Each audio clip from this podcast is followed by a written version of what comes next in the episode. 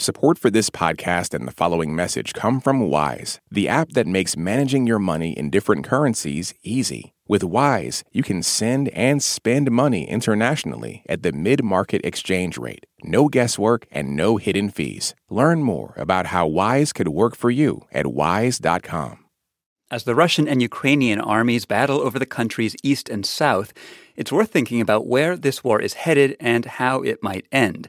Analysts across Europe fear the war could become what's called a frozen conflict, where Russia retains some Ukrainian territory and there is no lasting peace. NPR's Frank Langfitt reports from Kiev. Russia's current offensive in eastern Ukraine is widely seen as a salvage operation. President Vladimir Putin's attempt to dig himself out of a series of disastrous decisions. Oleg Ignatov covers Russia for the International Crisis Group, and until recently was based in Moscow. Their plan to transform Ukraine into a pro Russian state failed. They didn't occupy Ukraine. They don't have a pro Russian government in Kiev. Alexander Flenka, former deputy foreign minister in neighboring Moldova, says the war now seems pretty pointless. To be quite honest, I think for most people outside Russia, the ongoing war does not make any sense politically, militarily, or economically. I think it is only uh, Putin's ab- ambition that keeps driving this war. Ignatov says Putin is focused on a land grab, largely designed to sell the invasion as a success back home. The goal of Russia right now is to control as more territories as it can, and maybe to annex these territories in future, because for Russian citizens, it will look like a victory. As Russia takes more terrain, it's trying to cement its control over cities, towns, and villages.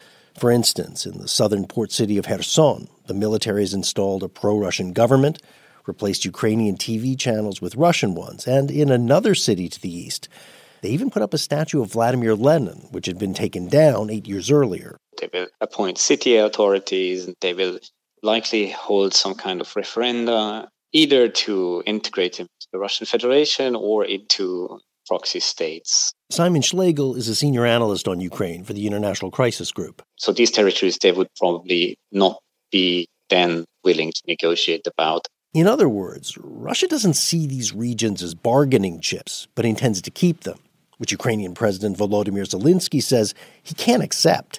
He insists there will be no peace until Russian troops pull back to their pre invasion positions. Speaking through an interpreter, this is how he put it last week in a talk with Chatham House, the London think tank. First of all, I would like us to understand that I was elected by the people of Ukraine as president of Ukraine, not as president of a mini Ukraine. Simon Schlegel says no Ukrainian politician could afford to give up land after the military's impressive performance and the suffering of the Ukrainian people. That would definitely lead to a very heavy political upheaval. That would be very dangerous domestically for any Ukrainian government. And analysts here say, why should they? Alexei Haran is a professor of comparative politics at University of Kiev Mohyla Academy. Ukraine will be on upward trend and Russia is on downward trend because Russia made so serious geopolitical mistake. Definitely we are not going to compromise and follow crazy Putin's ideas about recognition of the annexation of Crimea and the so called puppet republics. Most wars end at the negotiating table. Early attempts to resolve this conflict have fallen apart, and any new talks seem far off. Putin's continued vilification of the Ukrainians isn't helping. This is how he described them this week in a speech celebrating the Soviet victory in World War II. We are dealing with uh, Nazis, and we had to do something about it. Nick Reynolds researches land warfare at the Royal United Services Institute, a think tank in London. He says Putin's demonization of the Ukrainians leaves him little political room to maneuver. The rhetoric will make it very, very difficult for the Russians to open up negotiations with Ukraine. Having sort of basically said that you know Ukrainian independence is completely unacceptable and that they're akin to Nazi Germany, the Russian government is closing off its options. It's closing off what options will be domestically acceptable. Which Oleg Ignatov of the International Crisis Group says leaves the two countries at an impasse. They don't know how to stop this war right now because both sides still hope that they can win this war. We'll have some kind of solution, for example, a ceasefire or maybe, maybe a military treaty, but I'm not optimistic about that. I believe that everything depends on what is happening on the ground. Nick Reynolds says Russia could try to freeze the conflict, hold territory, and enter long, drawn out negotiations. Ukraine could respond with an insurgency. We could see something more like, uh, you know, with elements of Afghanistan in the 1980s, perhaps. You know, where Russia literally controls cities but doesn't control the countryside in areas in the areas which it's trying to hold. It could become very, very ugly. Colonel Roman Kostenko, who oversees a reconnaissance unit on the southern front out of Mykolaiv, says Ukraine needs a lot more weapons to push Russia back to pre invasion positions. As we chatted in front of the city's municipal building, which has been split in half by a Russian missile, Kostenko said Ukraine needs more long range artillery and missiles.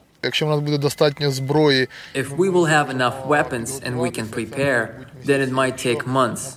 If we understand that our partners will only provide us with the type of weapons that can deter Russia instead of attacking, it could take years.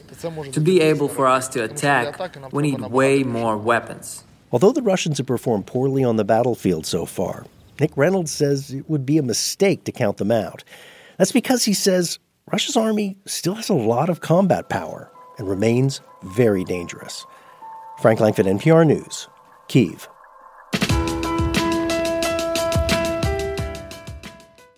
This message comes from NPR sponsor KeyBank. At KeyBank, they believe in delivering for their clients. Whatever the economic turn, KeyBank is primed to collaborate and help create solutions tailored to your ideas and your vision. With nearly 200 years of banking experience, they know a lot about being a trusted advisor. And whether you're managing growth, seeking solutions, or improving your bottom line, KeyBank is ready to be yours. KeyBank opens doors. Learn more at key.com/advisor. Support for NPR and the following message come from SAP Concur, a leading brand for integrated travel expense and invoice management solutions. With SAP Concur solutions, you'll be ready to take on whatever the market throws at you next. Learn more at concur.com. I'm Jesse Thorne. Why did Cole Escola write a bonkers, extremely fictionalized play about Mary Todd Lincoln? Well, you know, it was 2020 and we were all so isolated. I, I just started doing research, on, but the truth is, I, no, I just thought of it. We'll talk about that and more on Bullseye from MaximumFun.org and NPR.